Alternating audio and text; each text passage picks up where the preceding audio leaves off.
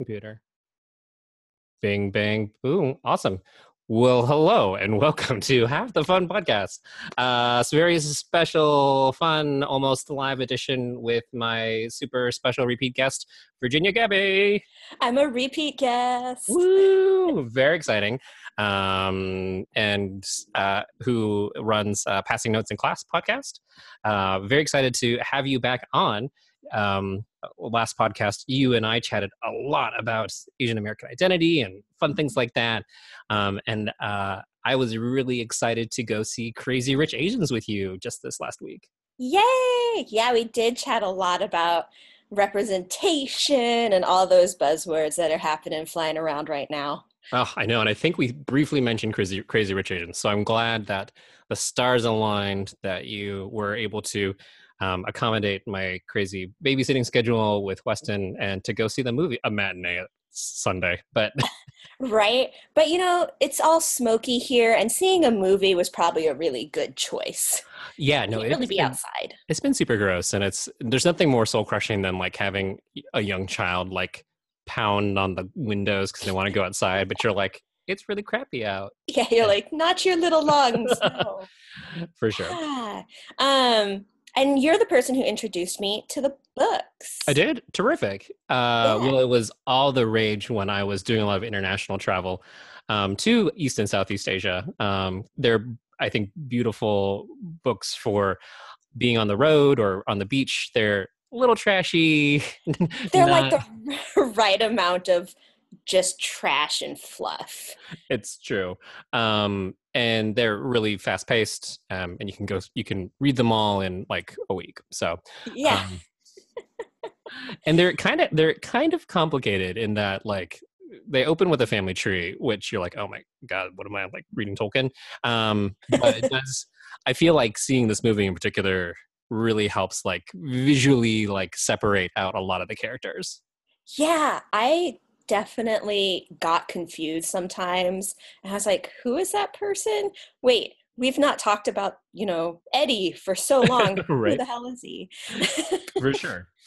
So let's talk, I guess let's just talk the movie in general. Did you, thumbs up, thumbs down? What did you think? Well, first, I was super nervous going into it, right? Because it's the first Asian American cast doing a modern movie since Joy Luck Club. So it's been 25 years. So I felt like, oh my gosh, there's so much writing on this movie. Like, and then what if it's just so bad and embarrassing? I have definitely, like, in terms of my own fandom, I'm going to channel a little bit of Nick Brown right here. Like, having a big torch for like Star Trek, but legitimately they are, some of them are terrible movies, and you're like, oh, I'm really excited, this time they're going to turn it around, we don't really get like Star Trek movies, and then you're like, I'm not talking about the reboots, but like Insurrection, you're like, oh, this movie's not good, and I'm like, right, audience. Yeah. And I feel like with a lot of books that get turned into movies, sometimes you're like, I mean, it was fine. Mm-hmm. But this one, I thought, so I really liked it. I mean, it's not a perfect movie by any means. It takes from a source that is light and fluffy and like kind of cheesy. But I thought that the director did a really good job, and it was a pretty accessible, like, I didn't feel it was just like a rom-com for women. I felt it was funny enough to be kind of men and women could both enjoy this film. I loved the visuals. It was like candy almost. It's just this. For sure. Like the way that he shot like the food in general. Oh my gosh. I loved it. And just in terms of it being an important kind of plot, he used it as like plot devices, but just where I had thought they would really feature a lot of like the couture or like the fashion and things like that, which was really heavily emphasized in the book. Yeah. I feel like they really punched up a lot of the food, which was, I wasn't expecting.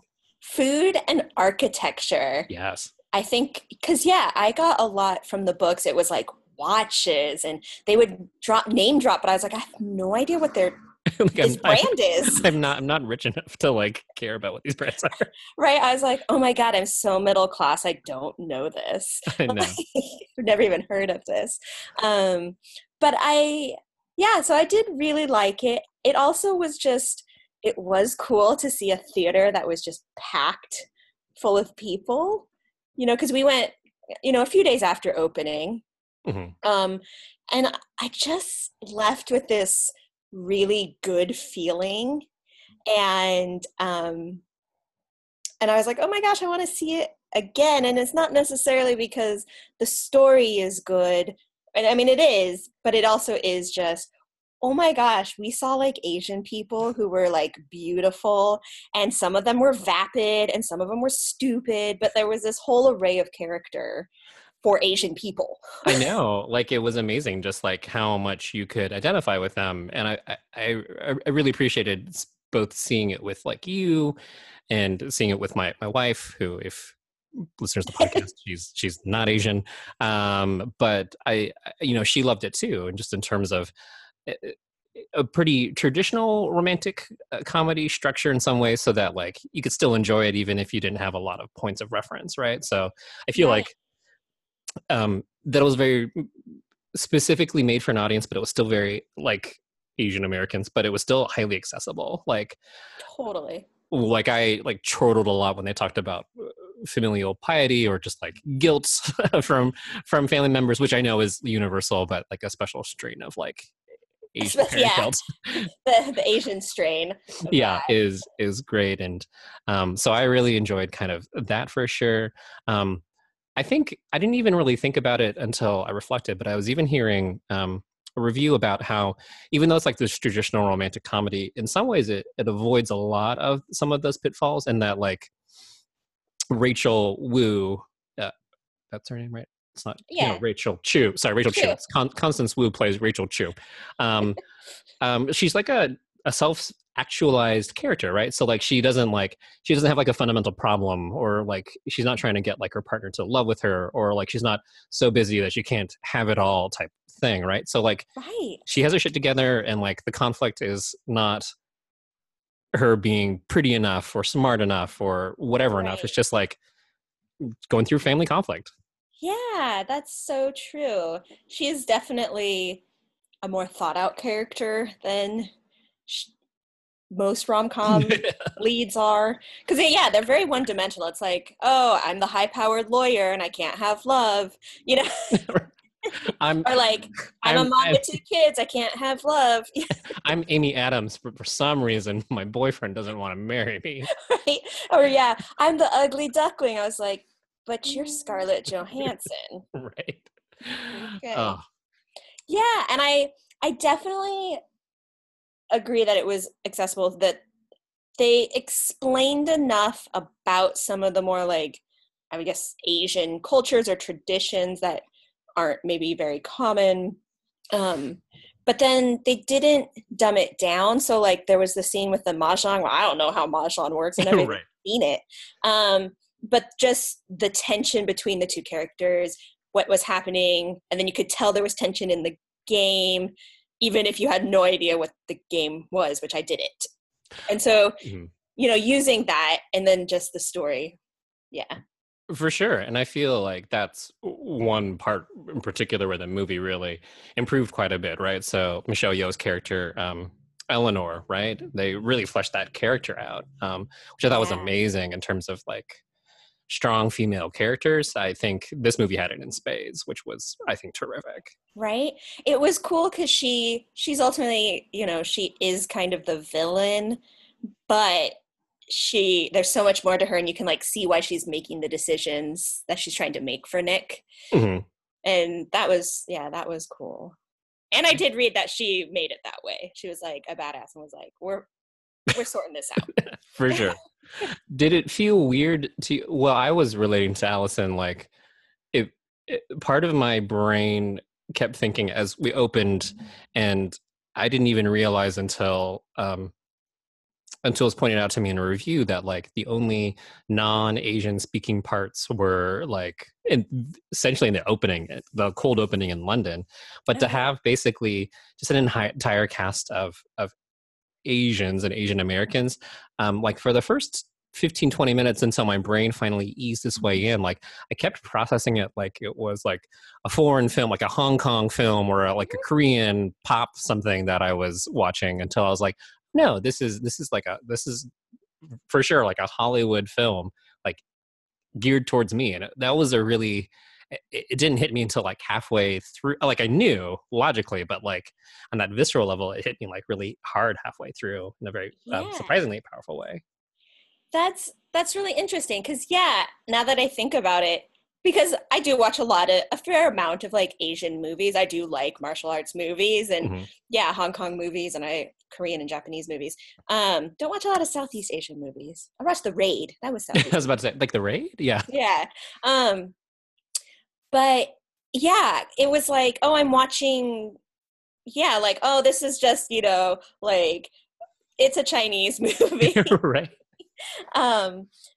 Yeah, that was partially what was weird. As I was driving home, I was like smiling and I was like, gosh, like what would it have been like if our whole lives we had seen different characters who look like us or who had traditions like us? You know, we grew up and we were such stereotypes and like we just didn't see ourselves in a lot of other stuff like careers, or we didn't see, you know, a stupid person or, you know, like what would it have been like? And for me, I was thinking, gosh, you know, if I had seen role models of like Asian women and they were beautiful and they were considered the love interest, like would I've had more confidence growing up?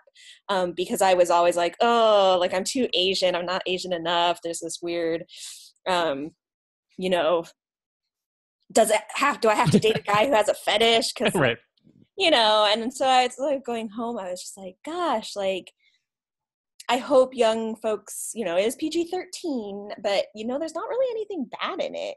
No, just a lot of hot shirtless men, quite frankly. That's a lot of abs. A lot of abs, yes. But, you know, I hope that like teenagers can see it and see, you know, I mean, everyone in this movie is freaking beautiful. Yeah. And it's awesome. I love that. Yeah. What did you think, diving in a little bit more, like so Rachel's character specifically as like as an Asian American, like existing or like entering this world of Asia in terms of being an outsider. It was a little bit hard because they didn't really establish a lot of their New York life in terms of her being an Asian or non-white in New York City, but we definitely saw her being a fish out of water in Asia. Right. How did you feel about that? I would have liked to have seen just a little bit more, yeah, about her life in New York as an Asian American. Like, did she eat Asian food? Like, does she in America consider herself like super Asian? Right. And then she goes over there and she's like, ooh, no. This is such Asian American, so different. I enjoyed that storyline a lot for her, but yeah, I think it would have been nice to have seen either like her with her, more of her with her mom, like maybe eating in America, and then she goes over there and she's like trying to navigate. But absolutely. And I also appreciated just kind of like what really also spoke to me, a couple of scenes really spoke to me, but yeah, like navigating not specifically my experience, but you know, my parents being either immigrants or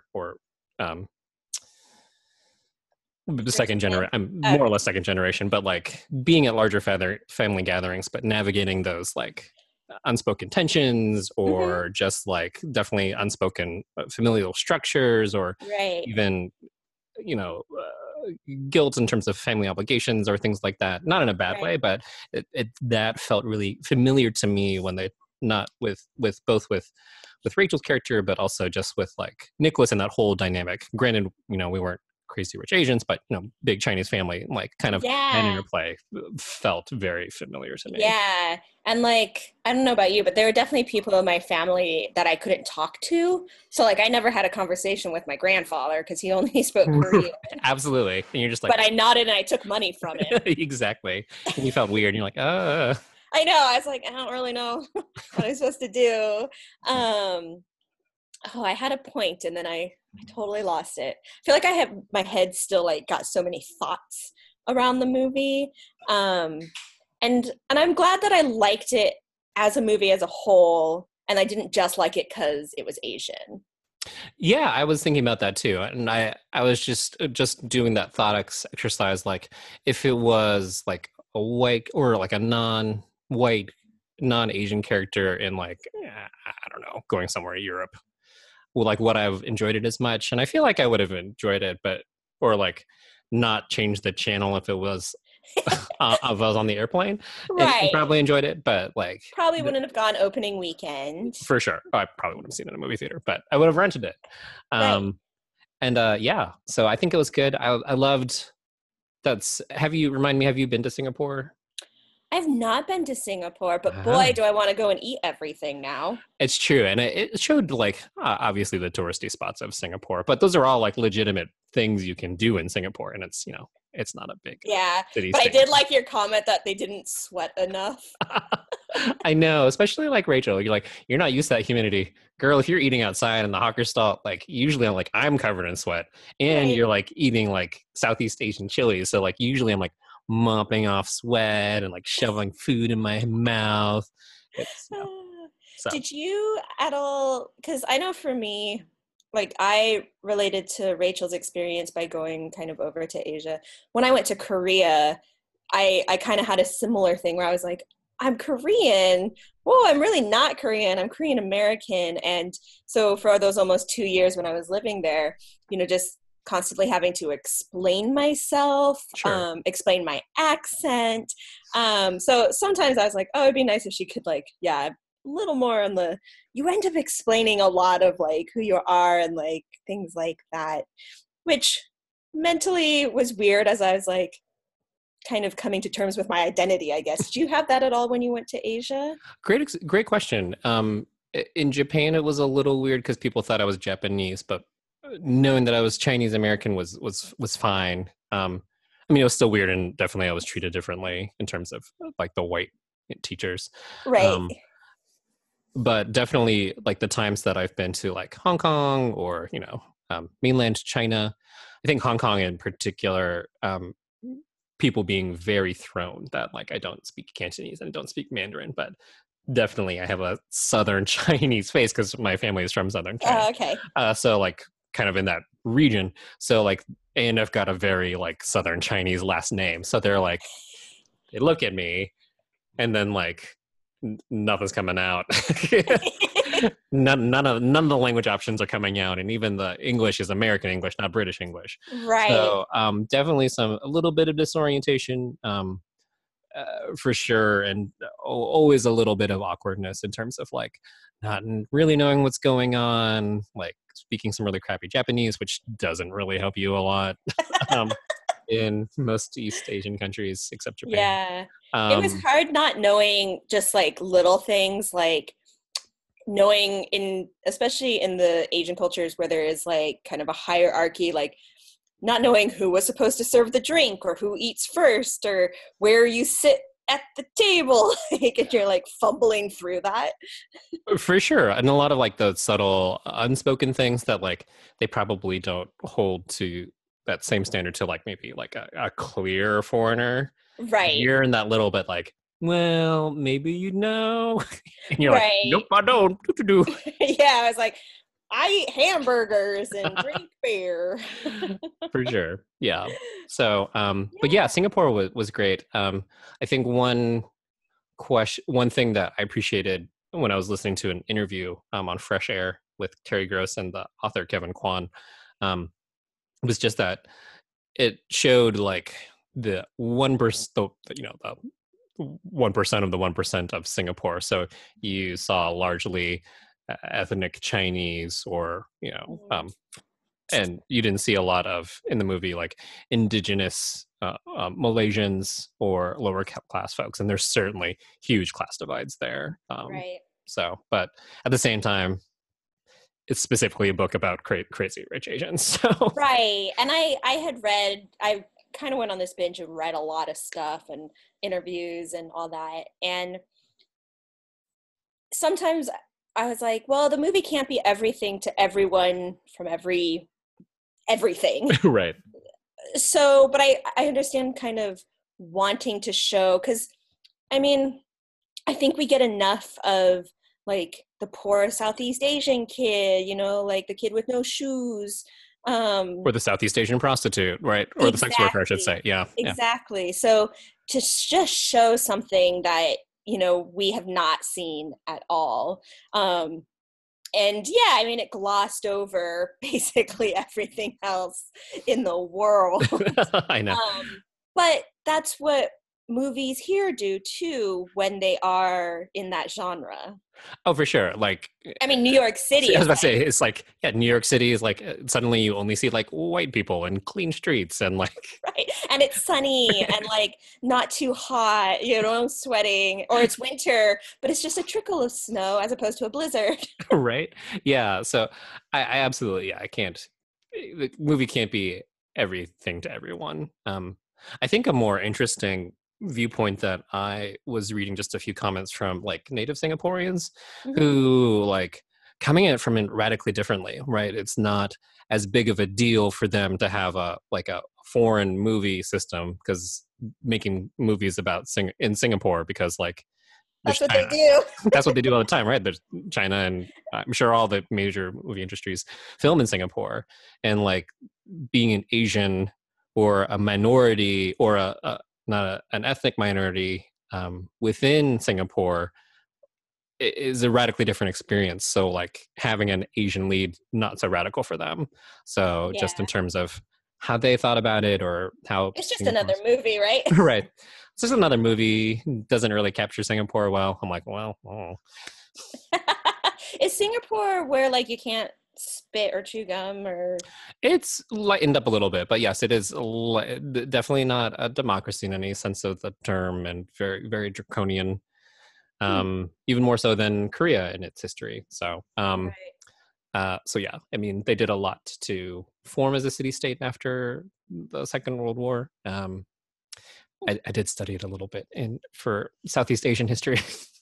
Right. I don't know that much about Singapore at all. Yeah. It is a pretty interesting economy. I mean, obviously it was a trade route before, which now I'm putting myself on the spot, but like originally they wanted to become part of Malaysia, but Malaysians shut them out for ethnic and political reasons. So what's his face? Whoever founded it, I forgot his name. Lee Kuan Yew, I want to say, was like, well, F it. I'm going to make a city state then and do terrible things to the indigenous people here, but we're going to make a very strong city state. Right. Yeah. Well, that's what happens with countries and bad people and things. Yeah.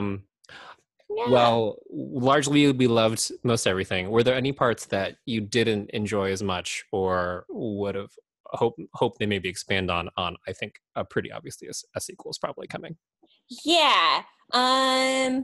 I mean, it's hard because there are so many characters with so many side stories, right?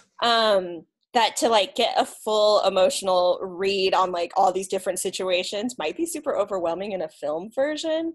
So I saw Astrid, her like storyline, they like touched the surface of it, but it was definitely very, like, secondary.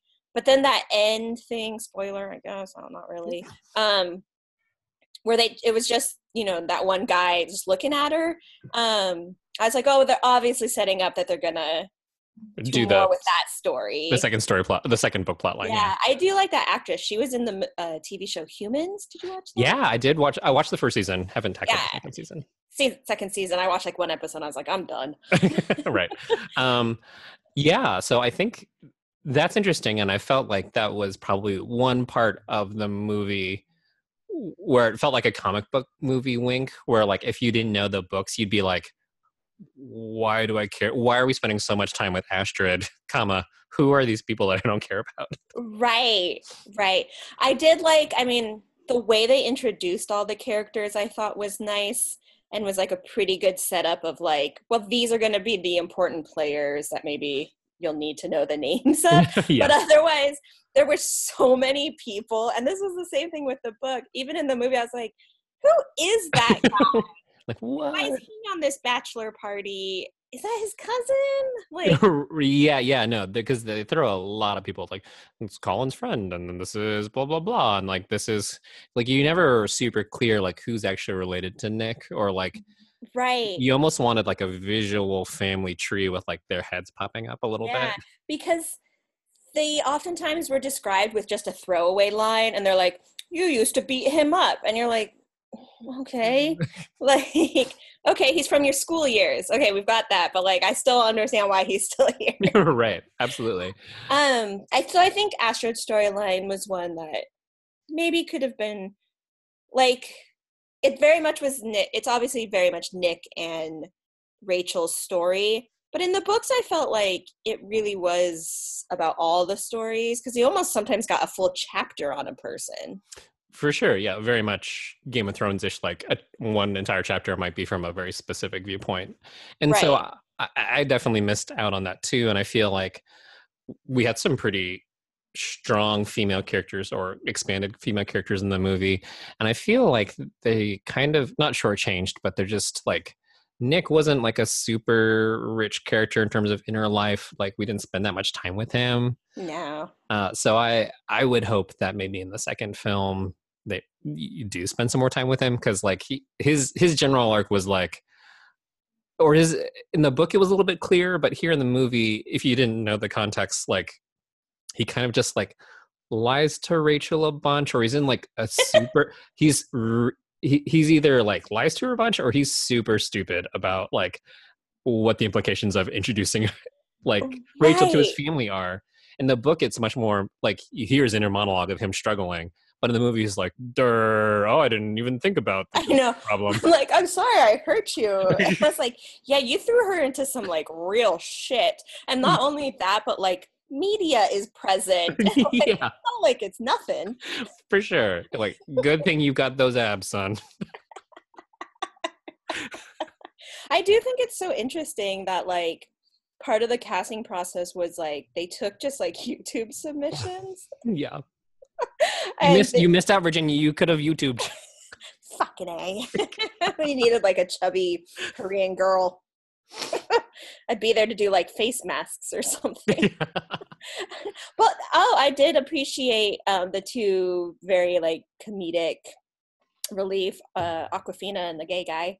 Yes. Mateo from Superstore. That's And I have to say, I do not like Ken Jeong acting or anything he does in anything, but I thought his character, because he was playing against people who were also ridiculous, this is the first time I haven't hated him. Yeah, he was solid. His son in the movie was also another like weird point, the voyeuristic, like that was I think that was a little creepy, and I'm like, I think that's like the 30 seconds out of that movie you probably could have cut. Yeah, but then, like, the mom of that family was as weird as him, and, of course, the daughter. And I was like, oh, this family looks really fun. Yeah, for sure. Would definitely spend an American Thanksgiving with them. Right. And then I like when he was like, he went to UC Fullerton. And he's, like, super proud. Oh, yeah. But, yeah, in general, I'm trying to think of other things. I loved it. I loved hearing audience reactions to it. I loved that. I think the person I was sitting right next to in our row, I think it was a group of, it was kind of dark, but like white women, but had definitely read the book. So they were very excited about that. So I like chatting with even some of my coworkers who are not Asian, who love the books and very much an ally, but like just could love it on its merits of just being like a rom-com with intrigue and things like that. So I loved, totally. I loved that it could be a great experience for a lot of people. Yeah, I think that it made me happy to see that there was just all kinds of people at the theater, you know, so. Because it's just an enjoyable movie. And I think it was the same with like Black Panther, which was another movie that I was like, oh, I could see this over and over again. I saw it at the IMAX and like, it was great. And I felt like, well, you don't have to be Black to like this movie. And if you, any Hollywood person thought that, then they just don't understand how the world works. Like, I mean, I think it's just silly that they were like, oh, a Black film couldn't make money, an Asian film can't make money. Yeah, for sure. Care about anyway, but it's just. I know, and it just like having people tell specific stories that are still universal are great, and like it made me like I could give a rip about like Marvel comic books or like character, but like just. The director's vision of like Afrofuturism, which is something I wasn't even familiar with, but just like this extrapolation of an African country gripping with colonialism, or imagine a future where this country wasn't massively affected by colonialism, or just all these fascinating subgenres that I didn't know about, and which was awesome. So I hope that people are much more interested in like, oh, tell me more about Singapore, which is a very accessible Southeast country. I wonder if there's going to be like an uptick in tourism to, I definitely saw articles that were like, how to do a, you know, Crazy Rich Asians tour of Singapore. I did. I tried to bite back the few places I knew. Like I've never had an excuse to go up to that hotel with the ship on top of it. But definitely I've been to like the Raffles Hotel, which is where Nick and Rachel stayed, which is where they invented the Singapore Sling drink actually. So you can buy a very expensive Singapore Sling there.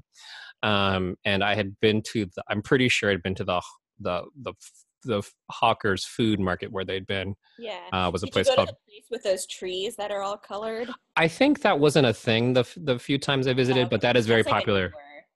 But that is popular for folks to visit, and definitely some of my colleagues have visited that space too. I do look forward if they do any sequels. There's so much travel involved in these books. You know, they start to pop over to Switzerland and France, and they start to go to China and Hong Kong, and you start to see like a little bit more about their lives in the greater world outside of Singapore. For sure, yeah, and just kind of widening that scope, and you see a lot of China and a lot of Europe, and kind of emphasizing like this Asian diaspora, specifically this Chinese diaspora of like folks scattering all over and things like have been in these different countries for quite a while. So like, right. Yeah. So overall, I definitely think it was a good experience. I'm glad we got to go together too. Yay. Me too. As not my only Asian friend, but one of the few. Thank you. But I do think, you know, there's stuff that we share experience-wise that some of our friends don't share, or our partners don't share with us, because we both have white people.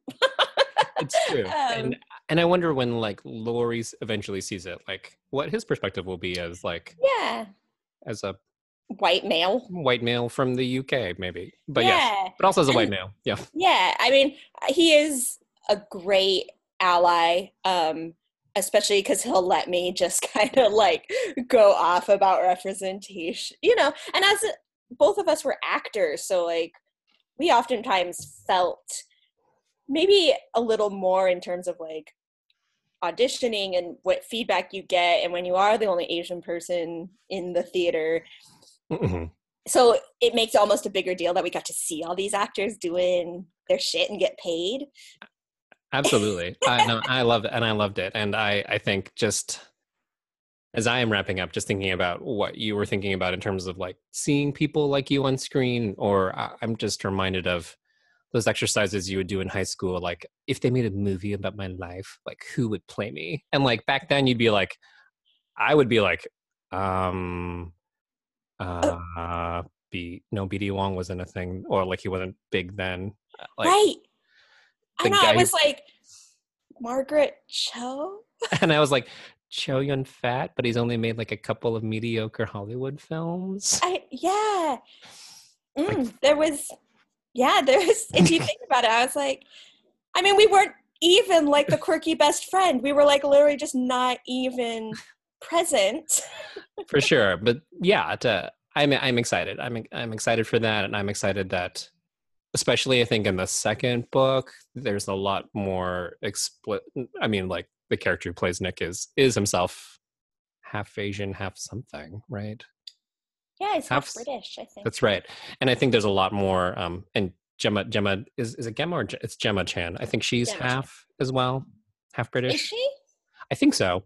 And I think explicitly in the second book anyways, as they show more of the family tree, there are the folk, particularly the ones in Europe, there's a lot of half Asians. So I'm curious to see that reflection and like excited for you specifically and for Weston to like see a bunch of like the rich tapestry of identity. Of identity. Awesome. It's so cool. Yeah. We're having a moment. We are. Woo. Yeah. I am going to get around to All the Boys I've Loved, I think. Oh, yeah. I'm going on a bunch of plane rides soon, so I think that's going to be one that I download to my phone and check out. Excellent. It was recommended, like, I'm on Goodreads, and the book was recommended to me on Goodreads, and I was like, what? Based on what? How much do you know about me, Amazon? Yeah. I was like, But no, I am interested for that. I'm trying to think if there's anything else where I was like, oh, another representation movie, but I can't remember. Oh, that Nick actor, he's in that we saw the preview trailer, the Paul Feig weird murder. Right, so what's Paul Feig doing? Like I know. And that psychosexual, what was it? A Simple Request? No, what was it? I don't even remember what it was called. It's a movie with Anna Kendrick and Nicholas Young. Sorry. And Henry Golding. Yeah, thank you. He's got he went from nothing to like how did you have these two movies coming out at the exact same time? Mr. Man who wasn't a movie star. I know. I'm just, I'm some guy doing BBC travel shows. I know. Silly.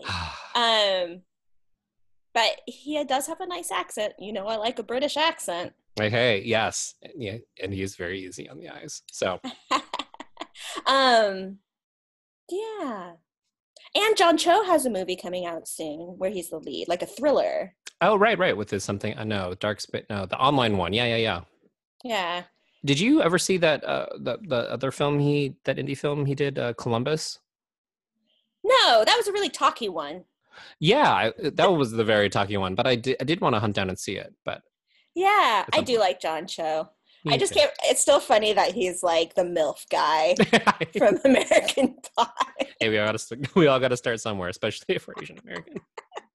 Right, but it does make me happy that he was able to do Harold and Kumar because I was like, oh, two Asian guys and they're stoners. Like I know, like an East Asian and a South Asian guy, and right. Yes. And there's, yes, that was a very subversive film. Yeah. Anyway.